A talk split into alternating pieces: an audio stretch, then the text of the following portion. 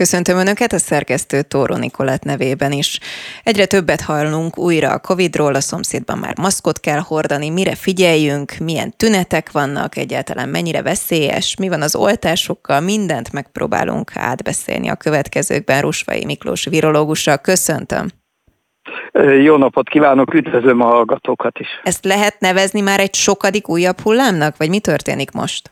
Tulajdonképpen igen, úgy látszik hozzá kell szoknunk ahhoz, hogy a, a COVID az ilyen hullámokban jelentkezik majd, szerencsére egyre enyhébb tünetekkel, most már csak náthaszerű tüneteket okozva, de úgy tűnik, hogy erre az évi kétszeri hullámra rá kell állnunk. Tavaly előtt is ezt láttuk, tavaly is és az idén is, hogy februárban, illetve így szeptemberben volt egy-egy hullám, ami nagyjából a járványtani szabályoknak többé-kevésbé meg is felel, hiszen ez a vírus körülbelül egy fél éves immunitást okoz, ha a, átvészeljük, ugye, tehát ha a fertőzésen átesünk, akkor nagyjából az évi kétszeri hullám, annak felel meg, hogy hogy cseng le a lakosság többségének az immunitása, és amikor ez lecsenget, akkor jön a következő hullám.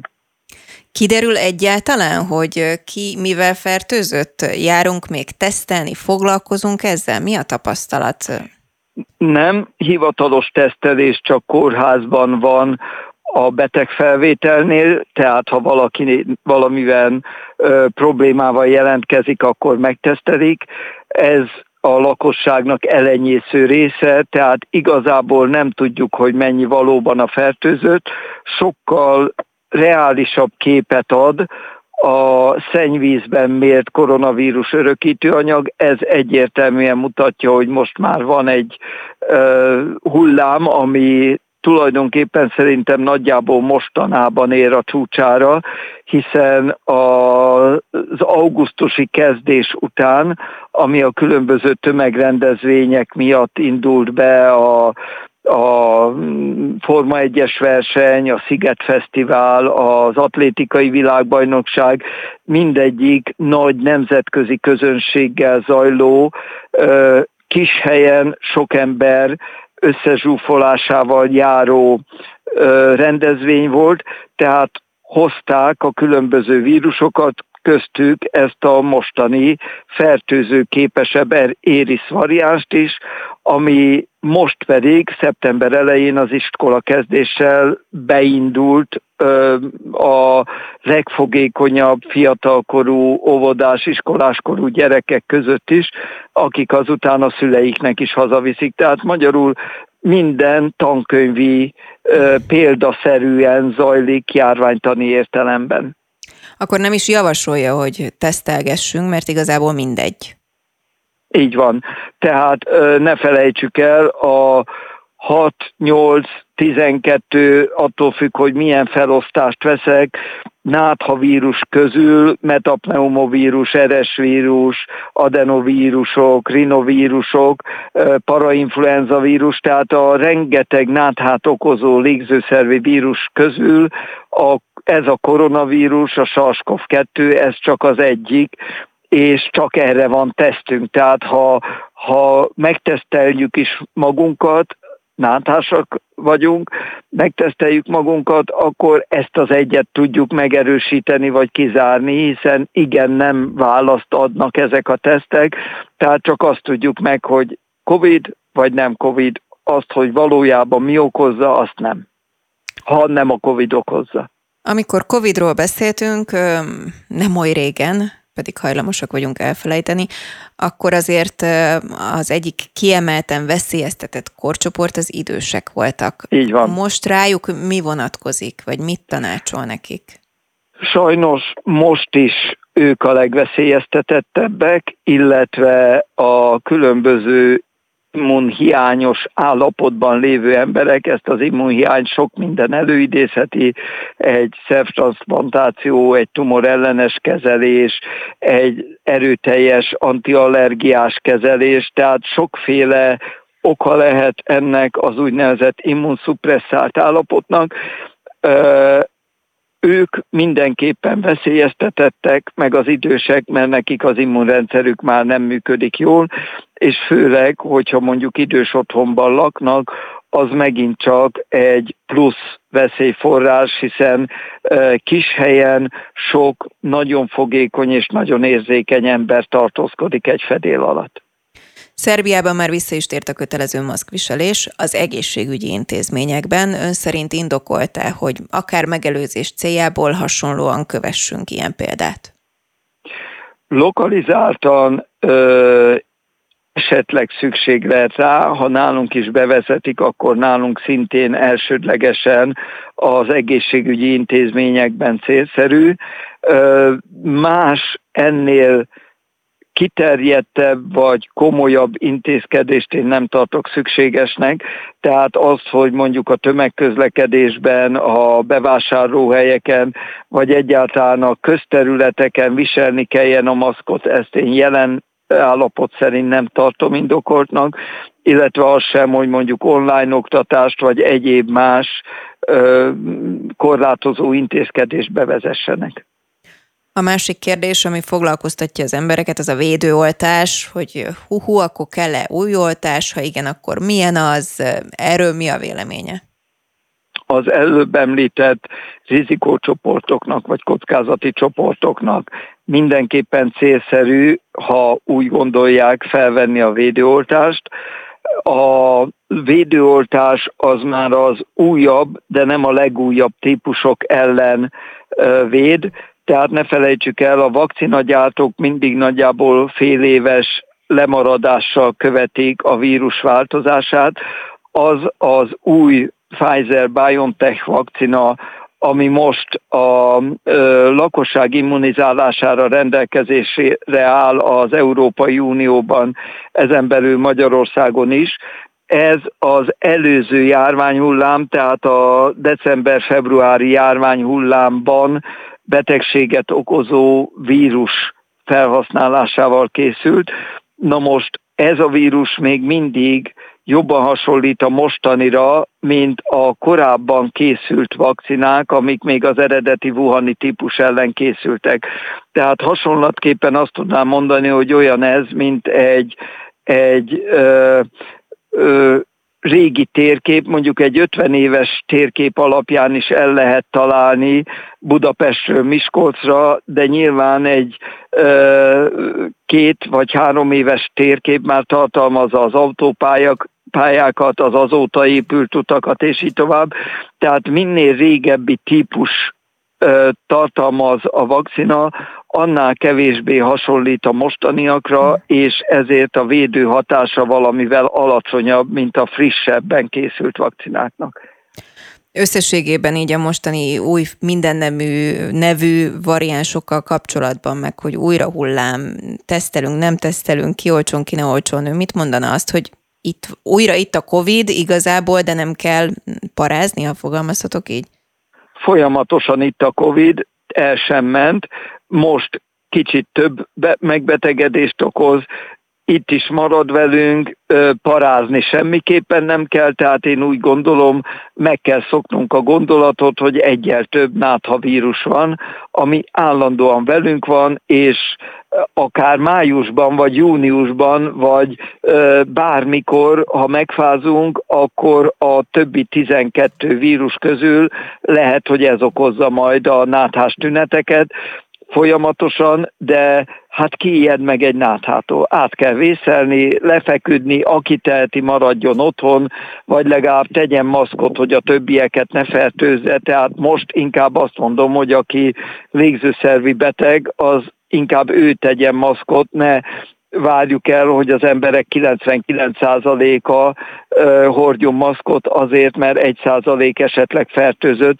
Sokkal jobb az, hogyha az az 1% otthon marad, ha teheti, ha pedig semmiképpen nem teheti munkaügyi vagy egyéb okokból, akkor pedig legalább tegye fel a maszkot, hogy ne fertőzze a többieket.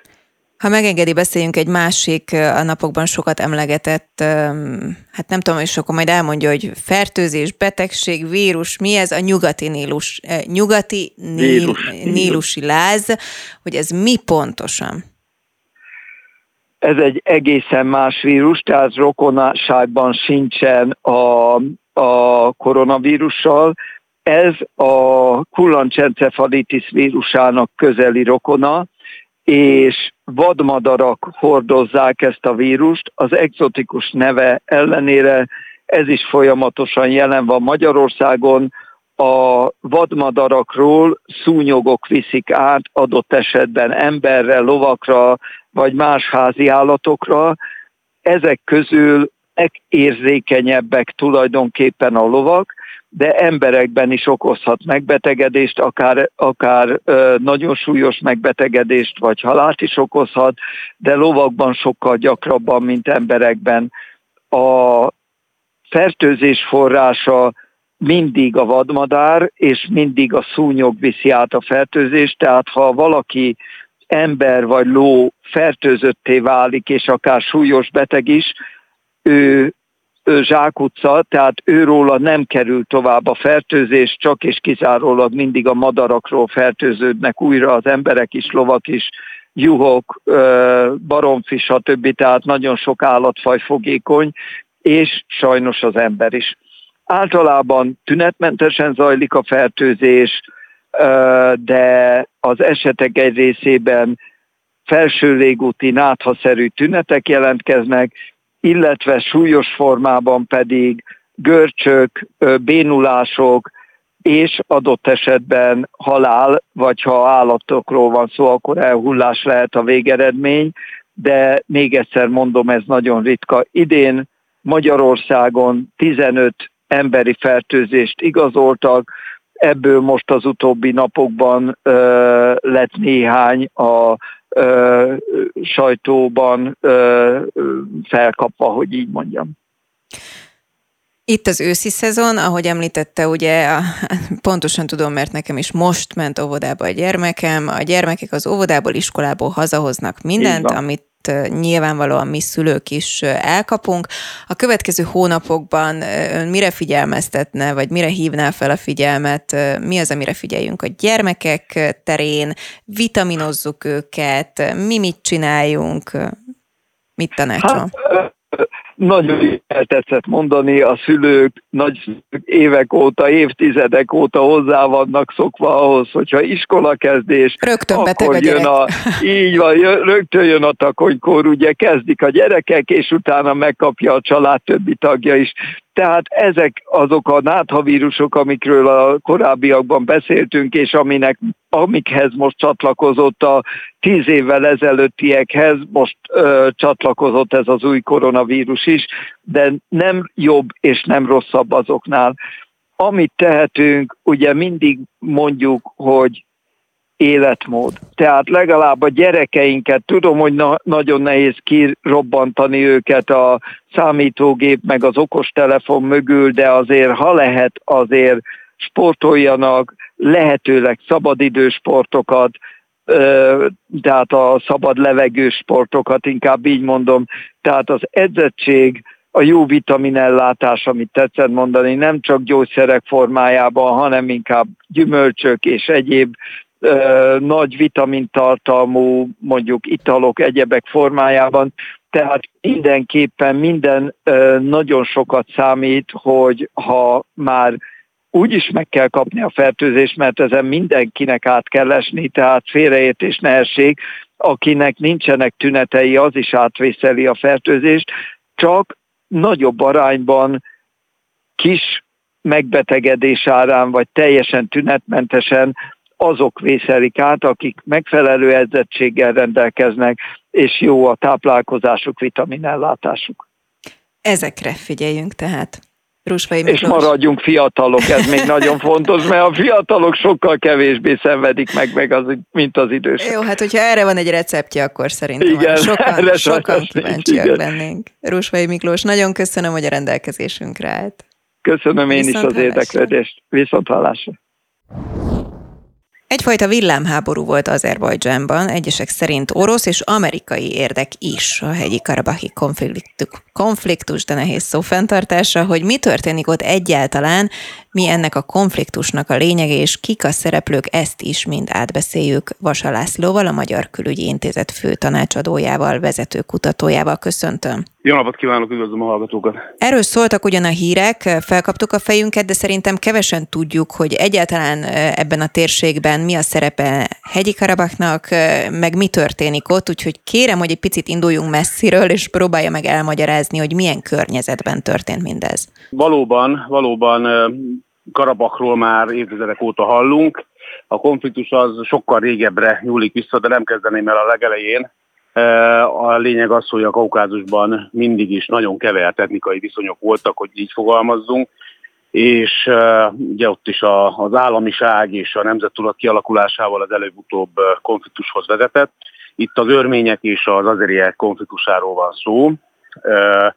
A hegyi Karabak, ahogy, ahogy az örmények hívják, egyébként Karabaknak nevezik a, az azeriek, egy rendkívül gazdag kultúrával és történelemmel rendelkező, jó körülhatárolható földrajzi egysége, nem is tudom így topográfiailag, kulturálisan, és így egy másik országba ágyazottság tekintetében Székelyföldhöz tudnám hasonlítani, azzal a különbséggel, hogy itt a hegyek még drasztikusabbak, még magasabbak, és még nehezebben megközelíthető ez a terület számos völgyel, fensíkkal, magas egységgel.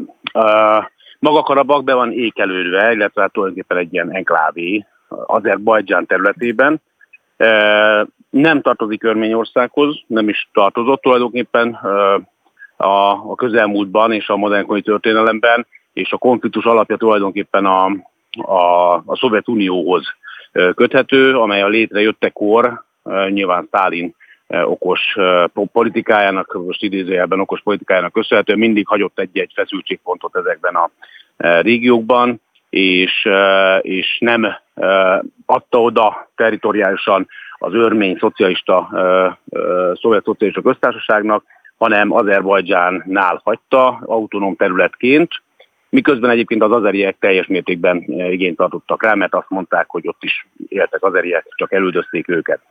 A konfliktus maga nagyon furcsa, és, és uh, így utólag visszatekintve még inkább az, hogy már a Szovjetunió létezésekor előjött, fegyveres konfliktusról beszélünk, tehát uh, gondoljunk bele, hogy 1988-ban a Szovjetunió két szövetségi tagköztársasága harcol tulajdonképpen egymással, uh, miközben csak rá öt évre szűnt meg formálisan a, a Szovjetunió, és még akkor azért uh, javában az elnyomó rendszer működött. Ugye ezt a helyzetet örökölték meg a, a nemzetállamok kialakulásakor, a, ugye a utódállamok függetlenségének elnyerésekor. Ugyanúgy maradtak a határok, hát ez, ez, ez már akkor kódolni lehetett, hogy problémákhoz vezet, és ahelyett, hogy, hogy az örmények ezt a helyzetet tudomásul vették volna, rögtön 1990-91-ben háborút, hát hogy mondjuk indítottak, hogy kikezdte, az megint egy másik kérdés. De a lényeg az, hogy ez azzal végződött, hogy nem csupán a hegyi Karabakot vonták ellenőrzésük alá, hanem a környező területeket is, ami hát ilyen durván Azerbajdzsán teljes területének, Karabakon kívüli területének a 20%-át tette ki.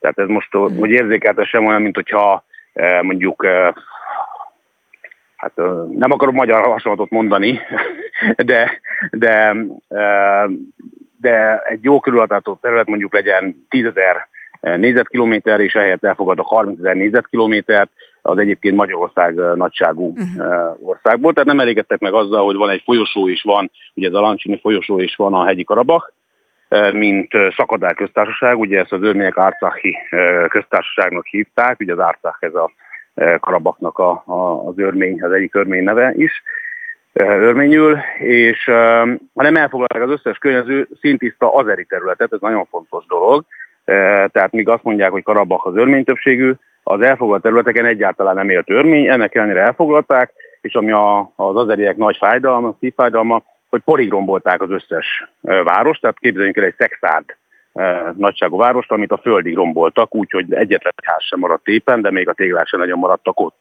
És eh, ebből jó sok ilyen település volt a környéken, eh, ugye Ágdám az egyik leghíresebb, aminek az újjáépítése már el is kezdődött.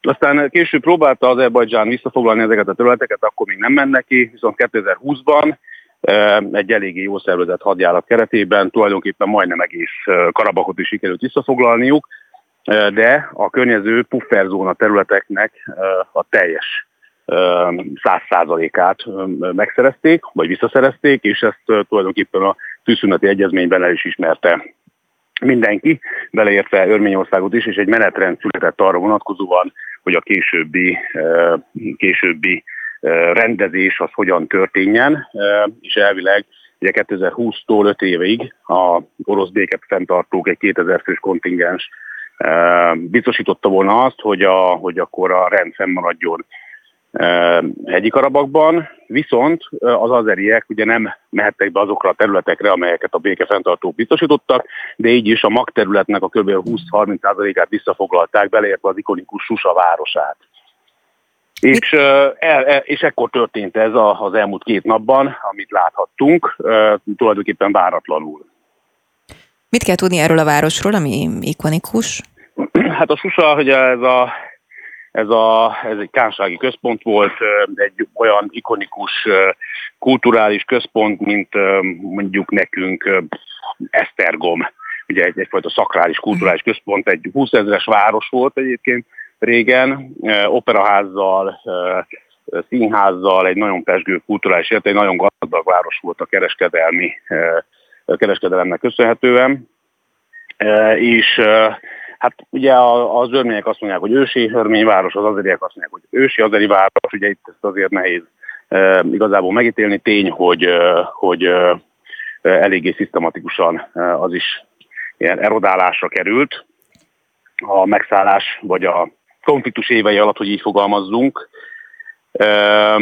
Tehát Susa ezért fontos nekik, mert, mert az tulajdonképpen az azeri nemzeti érzelmek legfőbb kifejeződése és ennek a szimbolikáját hordozza magában.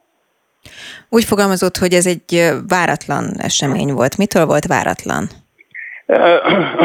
Hát azért volt váratlan, mert mert nem volt nyoma annak, hogy itt szervezett hadjárat lenne, és tudomásom szerint nem is volt.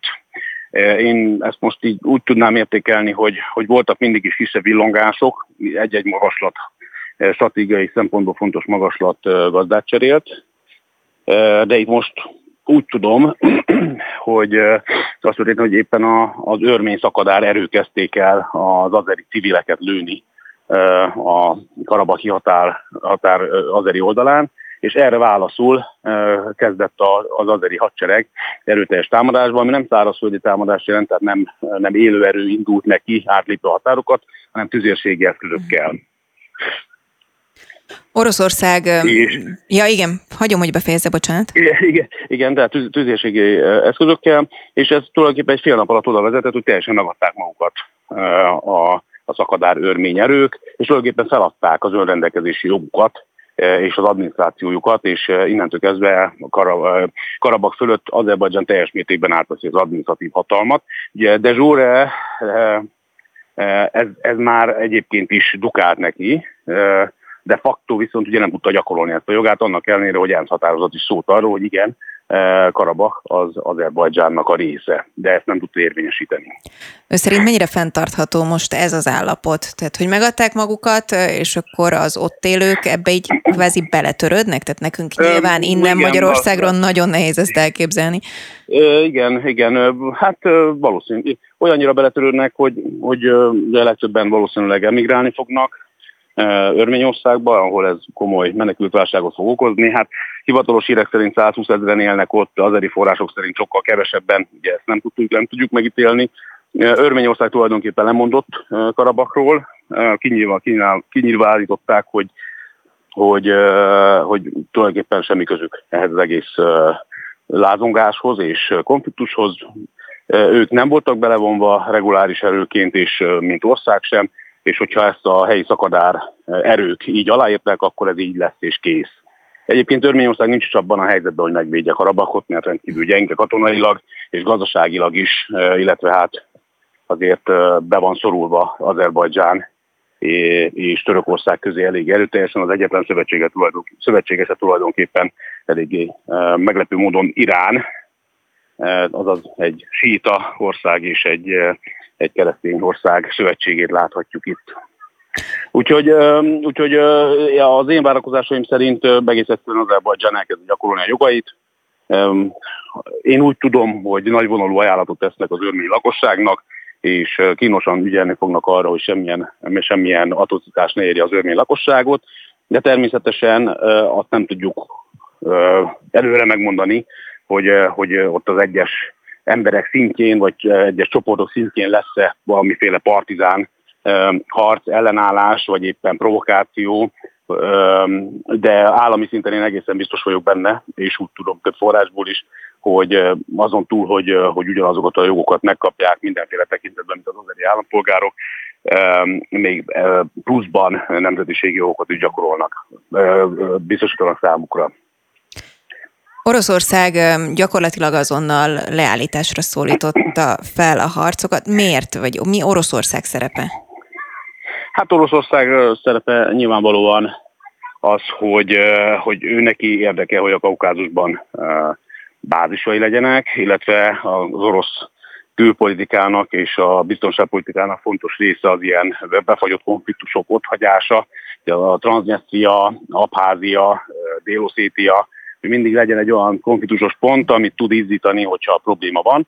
Most sokan meglepődtek, hogy tulajdonképpen Karabakot feladta, de én most ezt úgy látom, hogy sokkal inkább érdekel az ukrán háború idején most az, hogy Törökország és Azerbajdzsán a jó viszonyban legyen, és ehhez képest Örményország tulajdonképpen kegyvesztetté vált, főleg azok után, hogy Örményország látványosan elkezdett barátkozni az Egyesült Államokkal.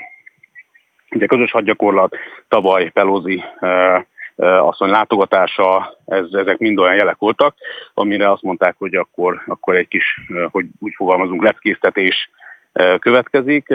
Azt viszont kevesen tudják, hogy Oroszország a régióban nem csupán Karabakban volt jelen, hanem, hanem nekik van egy 5000 fős bázisuk magában Örményországban repülőtérrel, tehát az nincs haladva, az 2044-ig bérlés alatt van, tehát ők a régióban ugyanúgy ott maradtak, és ugyanúgy tudják kontrollálni az eseményeket, hogyha bármi az ő szempontjukból rosszra fordulna, ne felejtsük el, hogy nagyon közel van azért a határhoz. Jó, tehát a, a, az oroszoknak a befolyása továbbra is megmarad a régióban, sokkal gyengeségi elét látják az orosz az orosz uh, hozzáállásban. Én viszont uh, leginkább azt látom, hogy, hogy uh, ezt arra is fel fogják használni, hogy adott esetben majd az ukrajnai rendezés tekintetében az erőelvére rámutassanak. Azaz, hogyha ez lehetséges volt Azerbajdzsán számára, hogy visszaszerezze ezt a területet, akkor ők miért tehetnék, még hogyha jogilag teljesen más is nyilván a kiindulási pont. Tehát én, én nem látom Oroszországnak a gyengeségét ebben a tekintetben, ráadásul nem tudom, hagynak-e ott békefenntartókat, de ha nem, akkor ugye azért ez az erő az meg tudja támogatni az Ukrajnában harcoló csapataikat és egyel kevesebb dologra kell figyelniük. Azt tudjuk, hogy akik ott élnek, ők hogyan élik meg mindezt, ami körülöttük zajlik? Ez egy politikai konfliktus igazából, vagy náluk a hétköznapokban is voltak hát konfliktusok, itt civilek haltak meg? Igen, igen. Hát egy egzisztenciális veszélyérzet nyilván, tehát a Karabakban kizárólag örmények élnek, mert az azeriek ellettek üldözve, a környéken élő azeriek, mert az Azerbajdzsánban élők, ők pedig, ők pedig egy dicsőségnek fogják fel, hogy újra egyesült a nemzet, és visszakapták az ősi területeiket. A helyiek hogyan élnek, ezt lehet tudni, hogy ez egy pusztán politikai konfliktus, vagy a hétköznapi szinten is konfliktus, hiszen most azért civilek haltak meg és sebesültek meg. Igen, hát ez, ez egy egzisztenciális konfliktus a karabaki örmények szempontjából, illetve az egzisztenciájukra kőkeményen kiható konfliktus. Eleve az, az elmúlt 30 évben is egy elszigeteltségben és rendkívül szegény körülmények között éltek, ugye tulajdonképpen egy állandó hadiállapotban, eh, hiszen maga az örmény, illetve a szakadár köztársaság eh, hadserege, örmény hadserege eh, is egy, egy tulajdonképpen hadiállapotra volt berendezkedve, egy állandó katona léttel, emiatt erőteljesen egyébként lecsökkent a, régió lakossága körülbelül harmadára, azaz nem csak az, az azerieket űzték el, de maguk az örmények is kivándoroltak egy reménytelen régióból. E, gyakran mondják is az azeriek, hogyha ennyire e, ősi földnek tekintik az örmények e, Karabakot, akkor hogyan lehet az, hogy ennyire elhanyagolták és ennyire nem, nem foglalkoztak vele. De csak zárójelben jegyeztem meg, A helyi gazdaság ereje az, az rendkívül gyenge, tulajdonképpen az anyaország állandó segélyezésére voltak szorulva. Így el tudjuk képzelni, hogyha még ehhez hozzájön az is, hogy akkor most már remény sincs arra, hogy egyszer ők újra Örményország részei, vagy végre Örményország részei legyenek, akkor mit éreztek, hogy az utóbbi hónapokban eleve egy, egy erőteljes blokád alá kerültek, ugye a Lancsini folyosót a visszaélésekre hivatkozva Azerbajdzsán, illetve azerbajdzsáni környezetvédő csoportok tulajdonképpen blokkolták, ugyanis az történt, hogy több alkalommal előfordult, hogy a segélyszállítmányoknak álcázott teherautók rakományai között fegyvereket találtak, azeri közlés szerint, és erre hivatkozva nagyon megszűrték. Az utóbbi hetekben egyébként már odáig fajult a helyzet, hogy, hogy Azerbajdzsán ajánlott segít a, a karabahi örmény lakosságnak, ugyanis ugye olyan híradások érkeztek, hogy ott már kezd éhénység kialakulni, Viszont az örmények nem akarták elfogadni az azeri segélyeket, az élelmiszer és gyógyszer segélyeket, ami, ami er-, erős, erős csodálkozást váltott ki egyébként nem csak az azeriekből, hanem a világ közvéleményéből is. Tehát az sejthető volt, hogy azért, azért itt, itt erőteljes erózió indult meg ott a, a szakadár köztársaság szövetein belül. Tehát ez egy kőkemény egzisztenciális válság és egzisztenciális kérdés. Várhatóan a, a, a, az örmény lakosság egy része el fogja hagyni Karabachot, valamely része minden bizonyan marad, de mint említettem, Azerbajdzsán e, tulajdonképpen garantálja a kisebbségi jogokat, és ugyanazokat a jogokat, mint bármely azeri, mint amelyeket bármely azeri, azerbajdzsáni állampolgár élvezhet. Azeri részről természetesen ez egy óriási dicsőség, egy büszkeség, és, és tulajdonképpen Aliyev elnök beírta a történelembe magát ezzel a lépésével, már a, már a, a 2020-as háborúval is, de azzal, hogy visszaszerezte Azerbajdzsán részét de facto is, ez egy óriási, óriási büszkeséget jelent az azeri nemzet számára, és ezt ők minden lehetséges fórumon ki is nyilvánítják. Kell etnikai tisztogatástól tartani? Ez egy, ez egy jó kérdés azt hiszem, hogy ugye említettem már, hogy tudomásom szerint Azerbajdzsán garantálni és védeni kívánja az örmény kisebbséget, ami a történelmüket tekintve nyilván e, erős fenntartásokkal is kezelhető lenne. Úgy tűnnek nekem a megnyilatkozásokból, hogy, hogy ezt tényleg komolyan gondolják. Én, én úgy hiszem, hogy, hogy semmi nem hiányzik Azerbajdzsának kevésbé, mint hogy megvádolják azzal, hogy a visszafoglalt területeken etnikai tisztogatást hajt végre én úgy gondolom, hogy maga az állam ezt nagyvonulóan és tényleg oltalmazóan fogja kezelni. Az, hogy a, az egyes közösségekben milyen konfliktusok alakulnak ki, ez természetesen egy jó kérdés, hiszen láttuk már a világ civilizáltabb felén is, hogy miket képes kiváltani a vallási vagy nemzetiségi alapú acsarkodás, most elég itt akár Észak-Írországra gondolni, vagy a Balkánra ez, ez, ez egy kérdés. A szervezett tisztogatásra én, én semmiképpen sem gondolnék, hogy ilyen előfordulhat. Azerbajdzsán és a fejlett országok körébe kíván tartozni, és az nyilvánvaló, hogy egy, egy államilag szervezett etnikai tisztogatással tulajdonképpen kiírná magát abból a klubból, ahol, ahol mint ország komolyan veszik a nemzetközi szervezetek vagy a nemzetközi közösség. De én úgy hiszem, hogy, és amennyire ismerem az azerieket, ők előre tekintenek, nekik az a tény, az bőven elegendő, hogy visszaszerezték Karabakot. Már évek óta hangoztatják, hogy, hogy minden jogot megadnak nekik, és minden juttatásra számot tarthatnak, igényt tarthatnak, amire, amire bármely más azeri állampolgár azt kell, hogy mondjam, hogy tulajdonképpen jelenlegi viszonyok között sokkal jobb élete lehet eh, a karabaki örmény lakosságnak azeri fennhatóság alatt, mint ami jelenleg volt. Hogy a gyakorlatban ez hogyan fog kinézni, ez nyilván kérdőjeles, ezt, ezt a tényleg az idő fogja eldönteni. Hogyan hat ez a mostani villámháború az örményvezetésre, akik ugye ön is említette, hogy egyfajta ilyen nyugatbarát fordulatban vannak, de hát az ellenzék kritizálja őket, hogy nem harcoltak eléggé. Rájuk nézve mit jelenthet ez a mostani villámháború, illetve hogyan látja, hogy milyen geopolitikai következményei lesznek ennek? Hát az örmény belpolitika már reagált, ugye a tüntetések vannak a miniszterelnök ellen, az örmény miniszterelnök lemondását követelve, de nagyon kényes helyzetben van Örményország, hiszen ezt az Árcáki köztársaságot, ami fölött most visszaszerezte a kontrollt Azerbajdzsán a nemzetközi jog szerint is, tehát még egyszer hangsúlyozom, hogy, hogy itt, itt azért relatív egyszerű a helyzet nemzetközi jogi szempontból, nem vonódhatott be, mint állam, és nem is, nem is ismerte el a saját, tulajdonképpen saját szakadár köztársaságát. Ez volt talán a világon az egyetlen olyan állam, amit az égvilágon senki nem ismert el. Tehát mondjuk ellentétben Észak-Ciprussal, amit legalább Törökország elismer, a, a, ezt a köztársaságot senki nem ismerte el tulajdonképpen, és még az anyaország sem.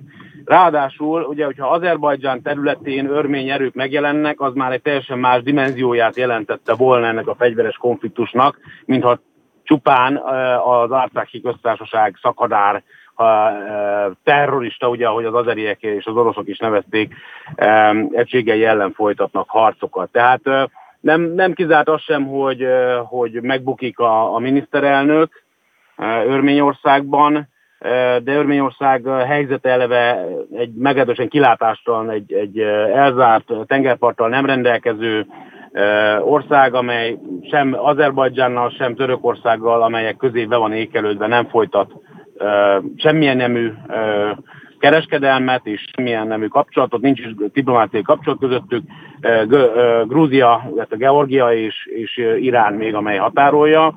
A geopolitikai szempontból annyi jelentősége van, hogy, hogy van egy nagyon fontos kérdőjel még az azeri örmény kapcsolatokban, amire pedig ugye már a három évvel ezelőtti tűzszünetben is megállapodást kötöttek, ugye ez az úgynevezett Zangezur folyosó, amely összekötni az, az azeri exklávét, amely viszont Örményországban van ékelődve, ugye Nahicsevánt, az anyaországgal, és erre egy infrastruktúra folyosót hoznának létre, amelyet eddig szabotált Örményország. Ez a folyosó viszont nem csak az azerieknek lenne fontos, hanem a középső folyosó, ez a, ez a e, egyre fontosabbá váló útvonal Kína és a nyugat között, amely áruszállítást céloz elsősorban. Ugye ennek egy nagyon fontos alternatív ágát jelenteni e, az Angezúri folyosó, tehát ilyen szempontból a geopolitikai érdekek azok nem csupán a szomszédos országokra korlátozódnak, hanem egyébként Nyugat-Európa és Kína is involválódik ilyen szempontból a konfliktusba. Mind a mellett a karabahi helyzet konszolidálása és rendezése, ez tulajdonképpen pozitívan hat a térség geopolitikai viszonyaira. Ugye nem várható, hogy Örményország itt bármilyen fegyveres ellenállást kezdene a helyzet kapcsán, ezt már ki is nyilatkoztatták.